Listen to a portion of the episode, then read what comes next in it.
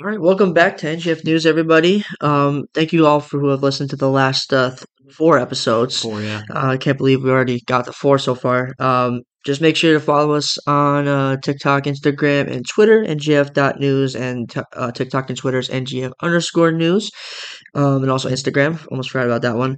Um, but today we have two really interesting topics that we're going to talk about, something that was actually suggested by some viewers. Um, so the topics are, today are the trucking industry and what it's like and the forecast in the future, and then the next one is the currency market. All right, perfect. So we're gonna go dive right into the uh, trucking industry. Um, and we're not just talking about the trucking industry here in the United States. Um, this is the trucking industry as a as a world, and we're going to see what's going on around the world and what we can do to better um better the trucking industry. So uh, let's dive into the U.S., then we'll move into Europe, and then we'll go to global solutions for the entire world. So um, here in the United States, we have anywhere between four uh, four million to six million semi trucks operating. Here in the U.S., it's a little bit difficult to try to pinpoint because there's been a uh, trucking boom um during COVID up from COVID till now because since everything with COVID, with online shopping and everything, there's been a lot more carriers and a lot more people that want to dive into this industry. So the exact number is kind of unknown, but uh, from my research, I was able to find some sort of like number in between from four to six. Um, as in Europe, um, according to the um, ACEA, um, there are about 6.2 million trucks in circulation in the EU. Um, in the EU, trucks carry about 77% of the freight uh, transported um, in the EU. And yeah, I mean, that's just some basic uh, statistics about what, how many trucks, what's going on. So the issue here with trucking industry, that may seem like we have to have a lot of trucks, there's stuff in circulation, but because of COVID, because of the fuel prices, because of regulations, inflation, and the beginning rise of lack of loads, this is causing a massive problem in the trucking industry and one of the major causes of the entire supply chain issues.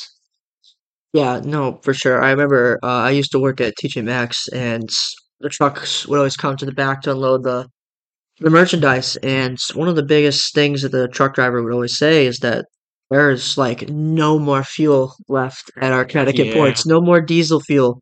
So they don't have enough trucks. They can't send out enough trucks because there's no more fuel. And um, and then you have the the supply chain issues of getting merchandise. So then if there's not enough merchandise, well then truckers can't go out, and then there's the whole inflation thing, and then there's the whole uh, wages issue.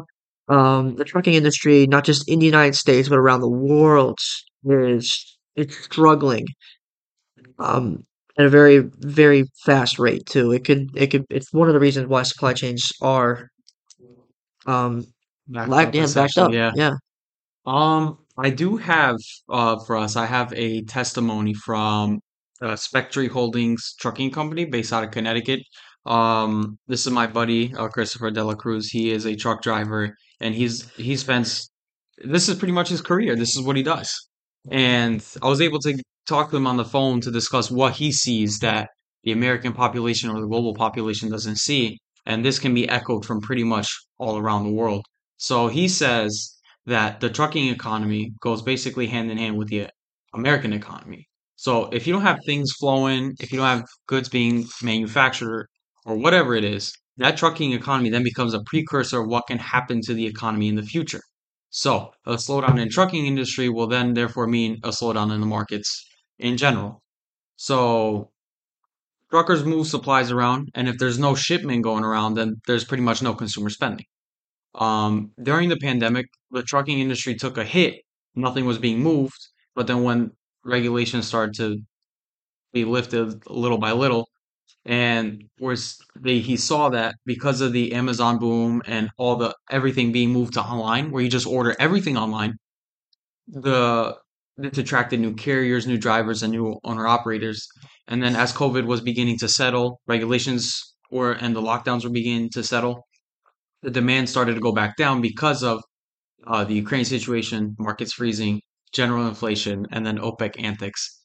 Um, so all so they saw a rise when COVID started to dwindle down. In 2021, the trucking industry was fantastic, he said. and he was hailed as the hero. For example, the all the tr- all the truckers were quote unquote like how do I explain this? Like the government and the people saw them as heroes because they stayed in COVID when no one else wanted to Yeah. to keep the economy going. But with what we're seeing now, with inflation, no oil, and all and all that, they all add up to what he calls a trucking winter, and that's what he believes we're in right now. Yeah.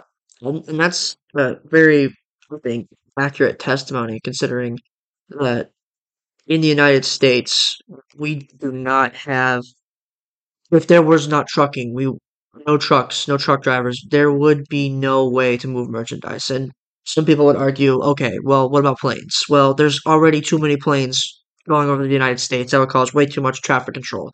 The next thing they would say is trains. Well, okay, we don't have enough operational trains to move people. What makes you think we're going to have enough about our rail operational trains? infrastructure as well? Yeah. So Well, rail infrastructure. it's it's so bad. There's no way to move trains. There's no train. There's barely any trains in circulation, and there's kind of the tracks. They're what what it's, what's the track they're building starting from Chicago going out to the the west right now? They're building basically the same thing that Yeah. Vanderbilt built in the 1870s. like they're we're still struggling, and it's not going to come along for at least 20 to 25 years that we're going to see trains come back into circulation. So truckers are incredibly important. They are the backbone of economy. this economy. Yeah. They are the backbone. And I, I saw a statistic that most drivers get paid less than the average American, uh, single American makes, which is around fifty-five thousand dollars. So And- that's and- awful. And to go on that, it's because the trucking demand right now is below demand. That's what my friend said. Interesting. And he said the trucking availability is insanely high because during when COVID and all the online stuff was going rampant, all these new carriers and over owner ops that were once employed and were finding loads like nothing now are like out there but can't find loads because there's no production, there's nothing being circulated.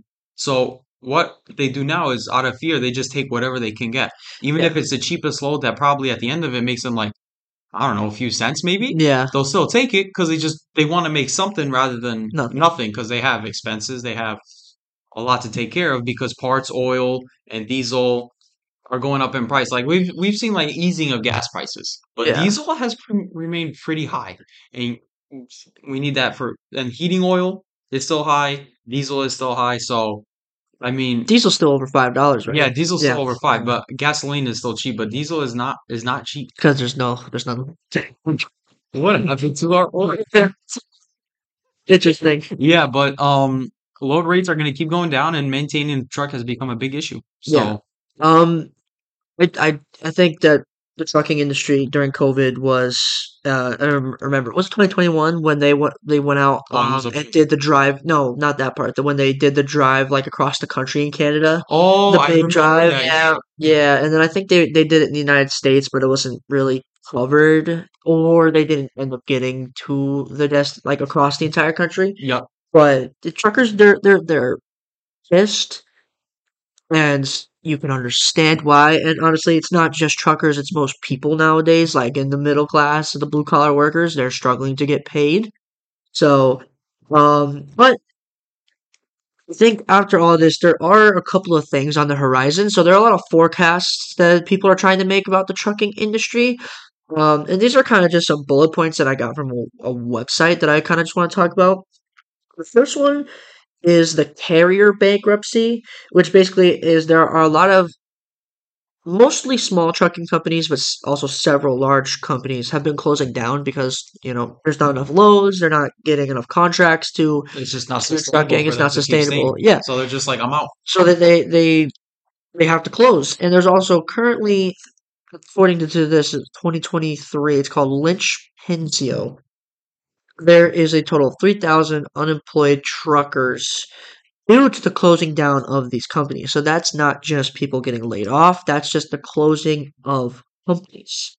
So I think that's really interesting because the fact that so many companies are closing down is very startling. How can we move merchandise? Uh, but the second thing I think was interesting is the higher number of merges.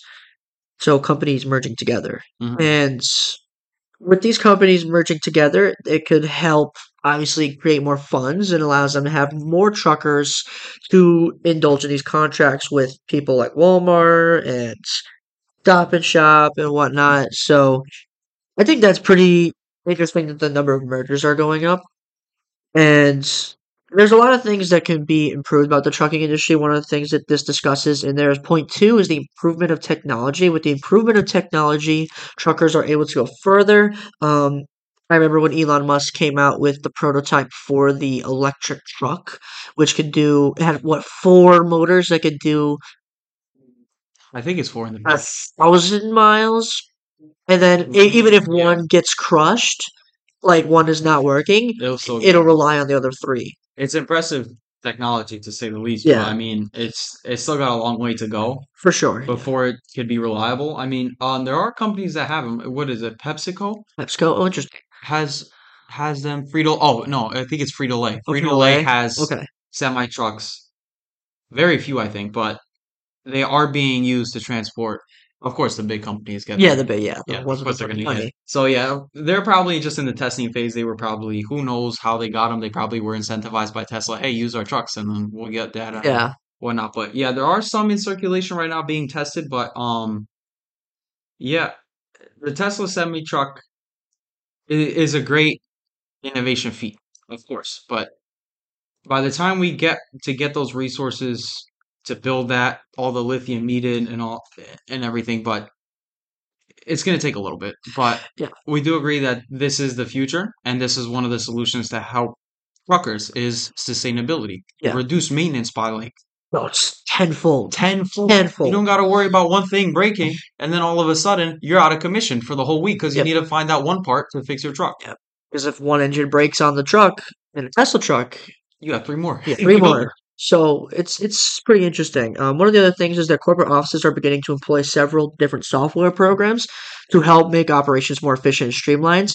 That is so so important because I see everywhere, and when I used to work at TJ Maxx, how inefficient it was when the trucks came because trucks would come in the morning, trucks would come late at night, so they'd drop off stuff, and then merchandise wouldn't be filled till the next day. Oh, yeah. So this is definitely an important thing to streamline. Um, there was another thing I wanted to sh- talk about, which was the influence of e-commerce. This is incredibly huge for the trucking industry because Amazon, Amazon, unfortunately, has their own kind of truckers. Yeah, they have. Um, so they can't really have many contracts. But then you have Walmart, you have little grocery stores in local towns that can have e-commerce and you can buy groceries online. So you have Stop and Shop. You have uh, what is it in, in India?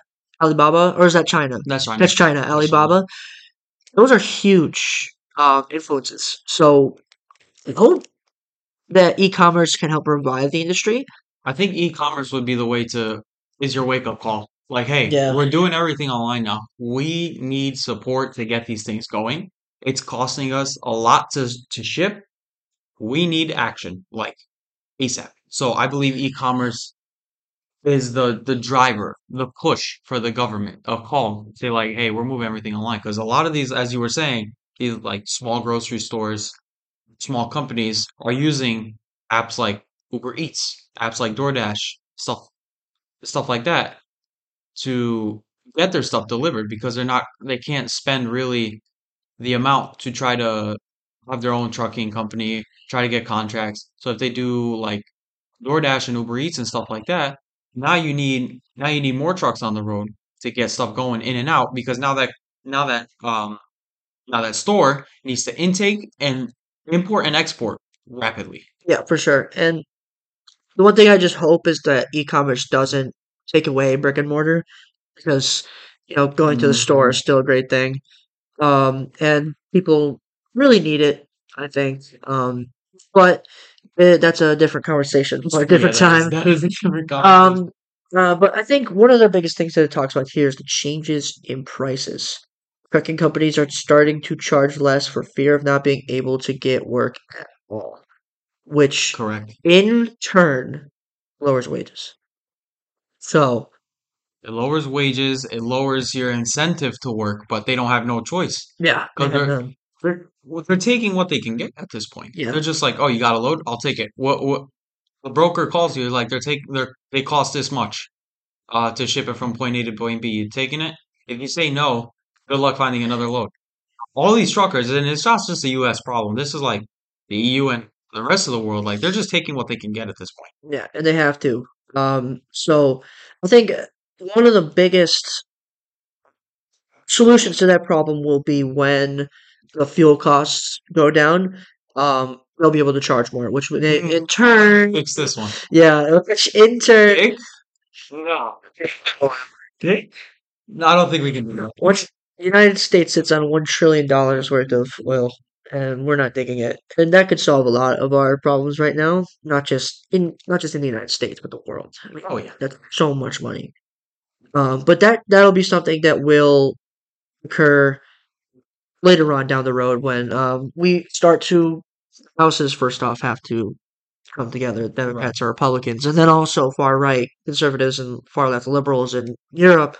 That'll have to change, but uh, but the next thing I think is just if they want to incentivize people to come be truckers, is just just pay them. Subsidize them. You know, like let's Subsidize the trucking industry. if you can get enough truckers, you can charge the fees you need to charge. And once we fix supply chain issues, that's another total separate issue. This is kind of like a, all, yeah, a, a double-edged knife type thing. Because if you subsidize the trucking industry and you're not subsidizing the eh, research and development of making your goods, then you'll have more supply of truckers but little demand for goods. And so you need to subsidize kind of both sectors. Because yeah, if you subsidize one or the other, then it's just going to be a stalemate. yes. Uh, and, and the biggest problem, I think, is that truck companies, the large truck companies like Walmart, they are paying their drivers like starting salary of a hundred thousand dollars a year. Oh yeah, And so where where are you gonna are you gonna go to the smaller companies? No, no, you're not. Like you're you're gonna take the hundred thousand dollar salary. The likelihood that they're going to give you subsidy to pay your gas, to pay the fuel at the stations. Um, so uh, that's gonna be a problem. Is the, for the smaller trucking companies to kind of compete, which is why there are lots of mergers, which I'm okay with. People are gonna be like, oh, there, there's gonna be a monopoly, but like, eh, whatever. uh, I mean, if if merger happens, and I I guess I understand why they why they happen. If two companies are not sustainable enough, of course they're going to merge. But if these mergers continue to happen, and then we get out of this whole inflation problem, oil problem, energy crisis, whatever, what all the problems we're facing right now, then this is going to create a new driver shortage in the future with all these mergers happening. So I guess mergers for now make sense, but as time continues, we need to stop the mergers from happening and Yeah. go back into having these more trucking companies to fuel. Because as we progress, as we go through all the problems we're facing, we're going to need more truckers. We're going to need more supply moving. We need more resources moving in and out of the country. So, yeah, I mean, my biggest thing, um, and thank you for all the solutions you provided. Um, there's also a regulation problem here. Oh my God. The the regulations here, for example, here in Connecticut, for example, truckers pay a tax of 10 cents per mile to the state of Connecticut. DOT, the Department of Transportation, or uh, motor or whatever motor vehicle um, organization you guys have in different states, they are very strict. God forbid your logbook is not plugged in, No, or you did not take in your hours that you were driving. You Yeah. can get fined from like 300 to thousands of dollars. You can get out of commission if you have, I don't know, not enough reflective, like, you know, those reflective strips, the red light? Oh, the ones where you can like, Yeah, yeah, yeah. that that's also a problem. Like, there's so many restrictions on truckers that it's causing them to just back off. They're just like, I don't want to do this. I don't, I don't want to deal with like a thousand dollars uh, fines minimum. Like, Especially when they're not getting paid enough. this. And especially they're not getting paid enough. They're living pretty much like whatever they can get and funneling it back into the truck for diesel and maintenance. Yeah, And now add in the headaches of DOT troopers sitting on the side waiting for a trucker to pull over. And this is the EU too. The EU has EU has more regulations than the United States as well when it comes to trucking. And it's just like, what's the point? If what incentivizes people to do their job if they're just going to have oversight all the time? Yeah. Like, we need less of it. And I don't know. I, I I could get shit for it. I could get not, but we need less less regulations on trucking. They need to do their jobs the way they need to perform it to to get stuff point A to point B. Yeah. That's Uh, that's my I totally agree. Um, because there just needs to be there. There's okay. This is the, one of the last points on the things that I wanted to t- discuss, which was urbanization, and we whether we like it or not. Um, in the future, small towns are going to turn into larger towns with businesses and places that aren't built up, like you know, deserts in Texas, are going to be built up, giving more trucks or we're needing more trucks to bring the goods to those places.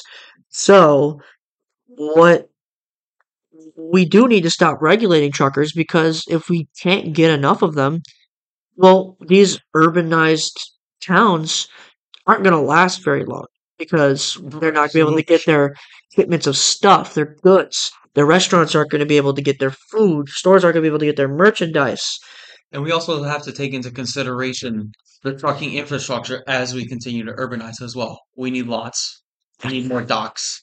We need all these warehouses, Truck stops. truck stops, absolutely, to help these truckers get from point A to point B. Because if you don't have these rest stops, if you don't have people, if you don't have the areas for truckers to park and whatnot, then it creates a safety concern.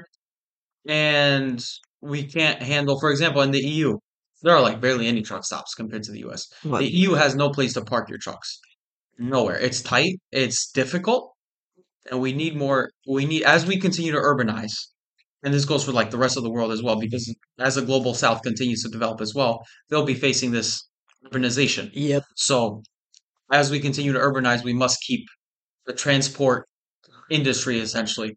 We need more docks, we need more areas to park, we need warehouses, and we need like to, to continue this Yeah, essentially. I agree. build these. I think a good model to uh, for the world to bounce off of is the United States South and the Midwest. Um, if you've ever gone down south, for any viewers who are listening, um, there are truck stops everywhere, and well, there's a reason for that because they it's so vast. There's so many big states. They Right. have to get their stuff to people in Atlanta, that they get their stuff to people in Orlando, Miami. If you go to South Carolina, uh, or sorry, North Carolina, it'd be Charlotte. Um, there's so many places where they have to go, and the South is building up so many homes.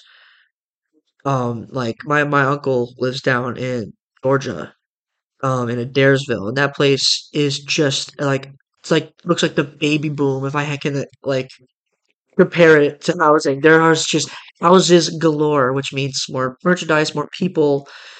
Um, so I think the South is a good example of why trucks are so important and why we should pay more attention and put in more truck stops because well they do a really good job down there of Right. taking care of their truckers and making sure that the truckers have places to go, places to sleep, places to shower, and all that stuff. Yeah. Um, what I want to see more of is subsidizing these industries. I want there to be something like if you drive X amount of miles from the government, right?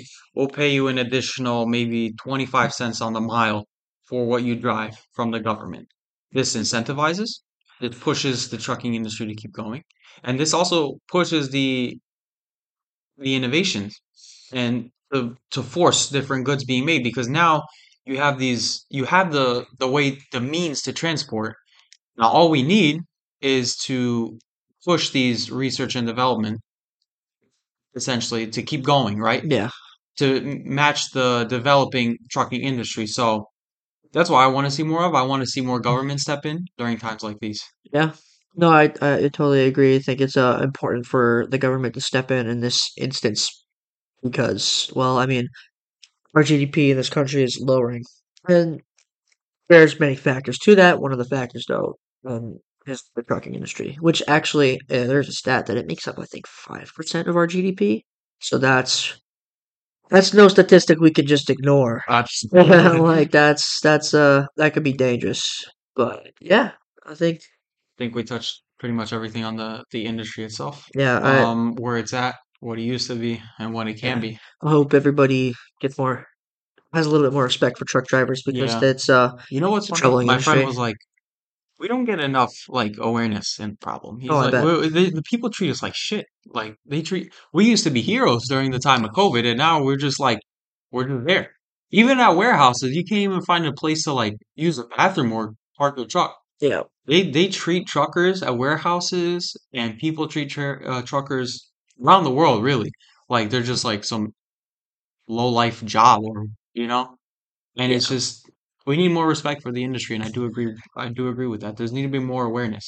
Yeah. No, for sure. Um so um going off that one, I think we're gonna go to the currency market now. This is Yeah. another request by a viewer to kind of understand the currency market uh, and currency in general, it which currency is interesting.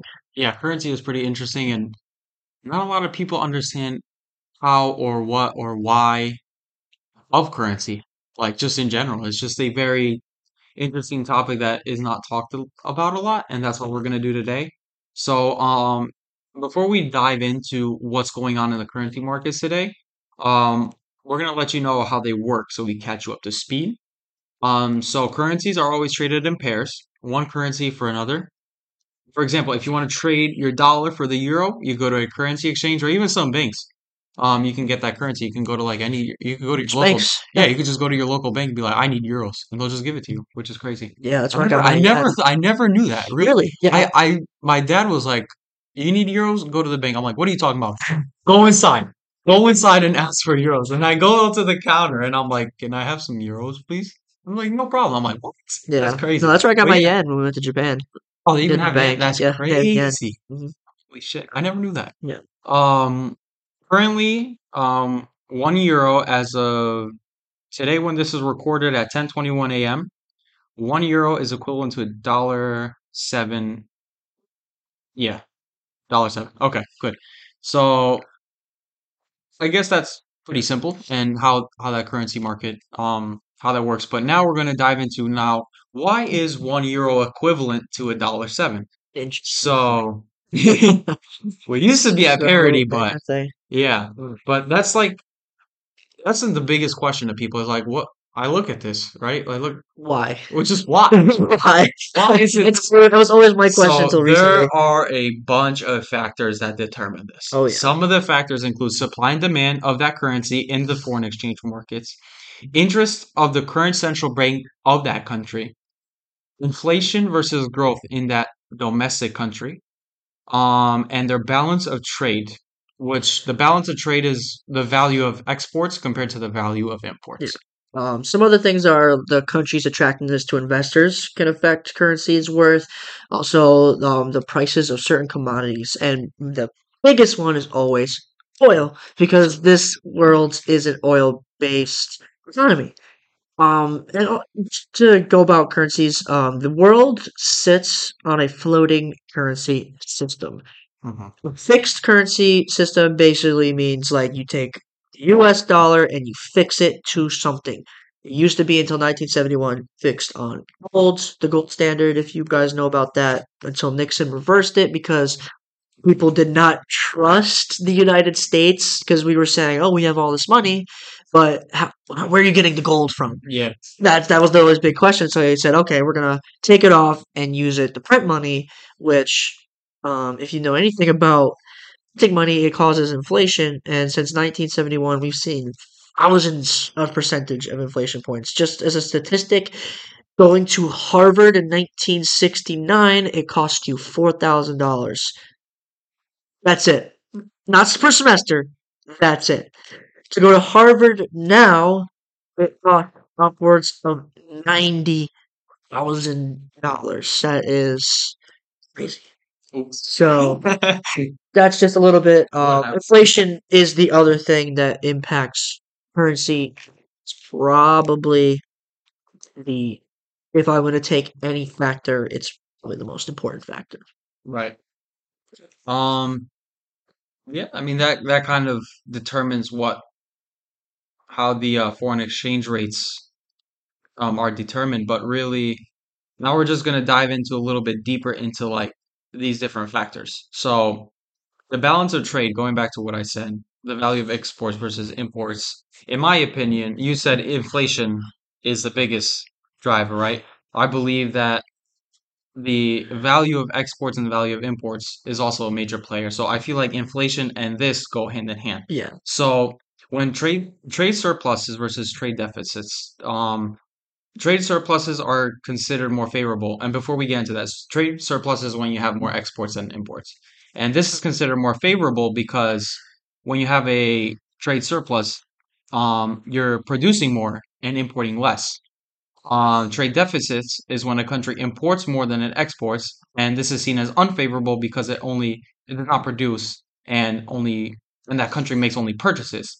And with this, it causes trade deficits causes a country's currency to be overvalued because it's consistently spending, and it needs that money. It needs to make up that money from exports, uh, from its exports. So that means it will make its exports more expensive compared to trade surpluses um, because a country's currency is undervalued when there's a surplus because it makes the exports cheaper to buy from foreigners.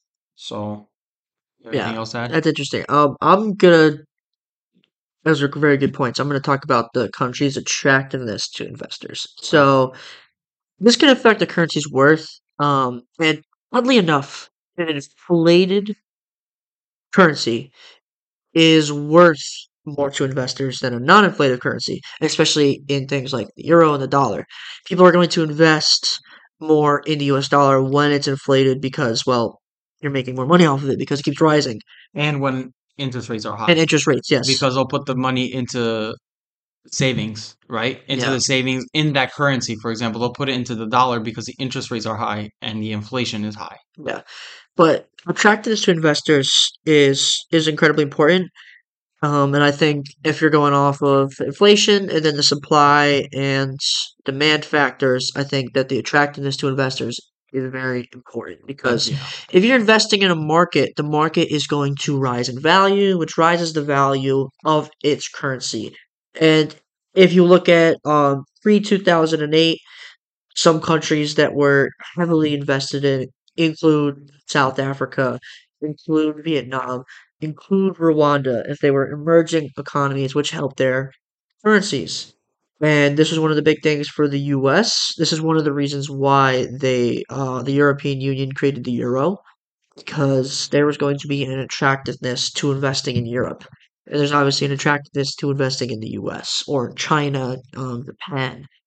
Um, not so much the United Kingdom right now, which is hilarious that we keep crapping on the United Kingdom because we're going there next month. But yeah, they're Their, af- their economy after is 2016's referendum of Bre- of Brexit, it was it's been less than two percent every year of GDP growth. So, um, yeah, the attractiveness is a very important factor towards um the values of currency markets. Exactly. And just to continue off of what you were talking about, this kind of goes hand in hand on what countries can do to boost their boost their currency as well, Yes. increase that attractiveness.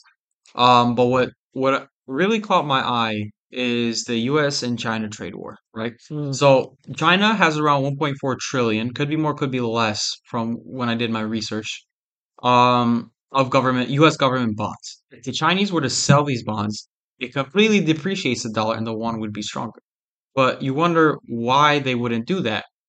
Um, because China can easily appreciate the value of the currency if they wanted to by buying more assets in dollars, but they use the dollar assets assets to keep the yuan weaker and make their exports more cheaper and more uh, competitive. So you can use the currency exchange as a way to try to make yourself more competitive, which is pretty pretty impressive what countries can do to boost their currency. You can purposely keep it weak to make your exports cheaper, but it won't continue to be weaker because you're exporting more than what you're importing. And this goes back to the trade surplus thing. yeah, no, that's very interesting because actually the uh, um if you also go off of that in terms of using a currency to uh keep the value of your currency lower, commodities is a is a way to increase your currency level. Um, and what's the biggest one? Oil. Huh. Who would have thought? Yeah, oil oil is so important. I mean, it, it's the the back of the- It's the the backbone Middle of the East. economy. Yeah, it's the backbone of all like economies around the world. So, um, I think the United States is I is I think sitting on a a lot of trillion dollars of oil, and I think they're missing out on that opportunity to increase our value, um, and also just be able to And oil money. won't be. Eventually, we're just gonna phase out oil because that's what the rest of the world wants to do. It's what the international organizations want to do. It's all the countries want to do. Yeah, So what you can do with oil is play the temporary game with it. Is dig enough of it to rebuild to build the renewable energy sources. So now you're causing a a shift, right, from oil to renewables, but you need that oil to get to the renewables to then reduce your reliance on oils as you're plugging in the renewables into your uh, energy infrastructure. So yes, oil is important because it gets to the renewables that everyone wants. yeah. That And just to continue off of that point, innovation also drives currency. If you're innovation is so doing if you're doing if you're playing the long-term game, right, with research and development, I'm going to be invested in your projects. I will pay for everything in the dollar of all your research and development projects you got going on. So we need to focus on creating these renewables, right? Because renewables will be the next big like selling point of a country. If your country has access to these, then I'm going to be like, I want to invest in that country. I'm going to invest it in your currency. Then your currency becomes stronger. And this is for pretty much for the emerging markets, really, because they're they're coming up and they're coming up quick, quicker than their GDP growth is quicker than what more developed countries are. the energy and the technology sectors are they're hand in hand. They're incredibly important, and they're the backbones of not just developed countries, but emerging economies developing countries. So I think it'll be the next, like you said, the next phase is to get to renewable energies, and that way is oil. But um, currency is going to play a big a big factor in that because we want to be able to invest in the countries that help us get to that, or we invest in the countries who build the infrastructure in their Right. countries to help them out. Um, so I want to add one more thing to the yeah, currency thing, and that's political stability. oh yeah, You're not going to attract investors if your country is either going through a war, um, economic crisis, etc. Anything that causes that attractiveness to go away. So, to promote political stability, you can do it through lawmakers focusing on policies that increase the supply of goods, promote manufacturing, um, cutting production costs, subsidies, regulation reductions, and so on. yeah. So, yeah, No, it's interesting. Um, it just I think to end it off on people, so all these factors come into your understanding of why, in if you're an American, why you pay less at another country, let's say Canada or Japan. Um, I remember the last time when I was in Canada, for every American dollar, it was one dollar and eighty cents in Canadian dollars. yeah, And then that was in August, so it could be different. And then in November, when we went to Japan, it was a dollar for every hundred and thirty. It was it was it was something like that. floated a lot when we were there. It started off from like one thirty eight. It eight. did float a It lot. I went to one forty. Yeah, crazy. But the fact is, is that the American dollar, because of all the things we just discussed, is the second strongest, the, the third strongest currency in the world. We are able to go wherever we want and pay less. I mean, I did not spend much in Japan on food, especially. oh, yeah, oh my god! It was it was crazy. You could get full meals for for like, less than five dollars. Um, and you could get like a good fancy meal, like the top, the the type that costs maybe 40, 40 bucks bucks. maybe here in the US can cost you like anywhere from like 10 to 20 bucks yeah. in It Japan, for example. and so these factors are one of the biggest reasons why the United States dollar carries so weight, so much weight. There's probably also, even more factors we're not even considering yeah, we're even missing so about. many. There's there, as Josh was saying, there's there's a lot, Yeah, and we we could sit here and talk about it all day, but it'll probably take us Hours. 24 hours to discuss Hours. every single factor that goes into a currency and how to in- increase the attractiveness of it and how to boost the strength of that currency. Yeah. Also remember the uh, the factors of this is an important one that the U.S. dollar is the backing of every, or it's it's the central bank's currency. Everything is produced in U.S. dollars in the world, and then also the backing is the euro, the yen, and then I think the pound sterling. I'm Are gonna Are you talking about special drawing rights? no the just uh like what people what? trade in Oh, mostly. I think it's whatever's under the the special drawing rights, whatever makes up that Yeah. uh, special drawing rights. For anyone that doesn't know what the special drawing rights are, it's a currency made by the IMF, was it? Yes. IMF. The IMF that consists of five different currencies. So if there is, let's say you have, how do I explain special drawing rights? This is interesting. If you need to buy something in another currency, you go to the IMF and you get it. Basically, You get it's like it's this works you the get central the bank. SDR and get the SDR to convert to whatever you need. Yeah. Yeah. I'm trying to find out what the fuck. I, I know. ah, Here they are. It's the U.S. dollar. That's the main one. The euro. I was correct on that.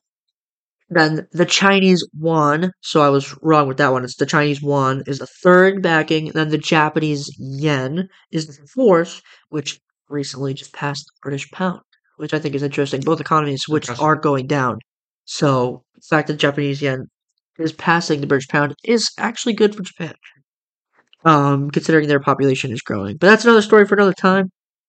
Um, yeah, so that that's the IMF's kind of actions as central bank for the world. And they also serve as like the, the mediator. Um, no, that never mind. That's the World Trade Organization. Yeah, The the World World Trade Organization, what they do is they serve as the mediator between uh, trade disputes uh, between other countries. The IMF um, is more involved in currency rates and ensuring that um, the currency rates around the world, nothing nothing volatile is going on. So the IMF is kind of like the oversight uh, on the currency market. yeah, for sure. Um, so currency is definitely I can understand a difficult concept, especially for people who are investing.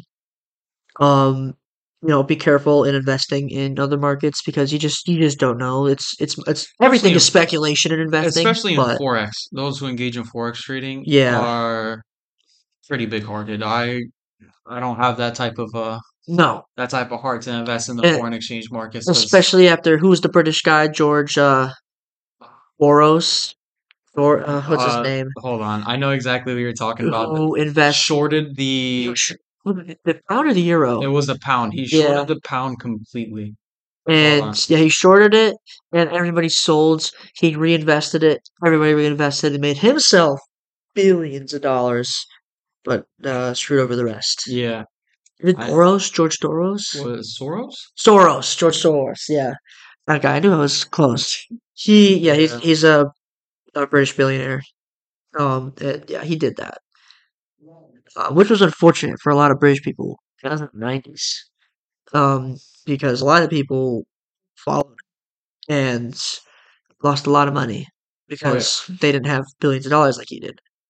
So yeah, I think that was that's it for me. What do you got? Anything? I I don't have anything else. Um, yeah, no. Yeah, awesome. well, thank you guys for listening for this one. Uh, this, these are always interesting because I like that we got something that we could pick from the viewers to hear what they want to hear. Yeah, So, um, I hope you guys found it interesting, and please also do your own research again because we could have Sure. missed a lot of things. we try to sum this up as best as we can to try to get you guys to understand. So there might be a few things we miss in our research, and it happens when we're trying to simplify it for the viewers. But um, if there's any specific topics you guys want us to discuss, feel free to DM us on uh, on our Instagram page.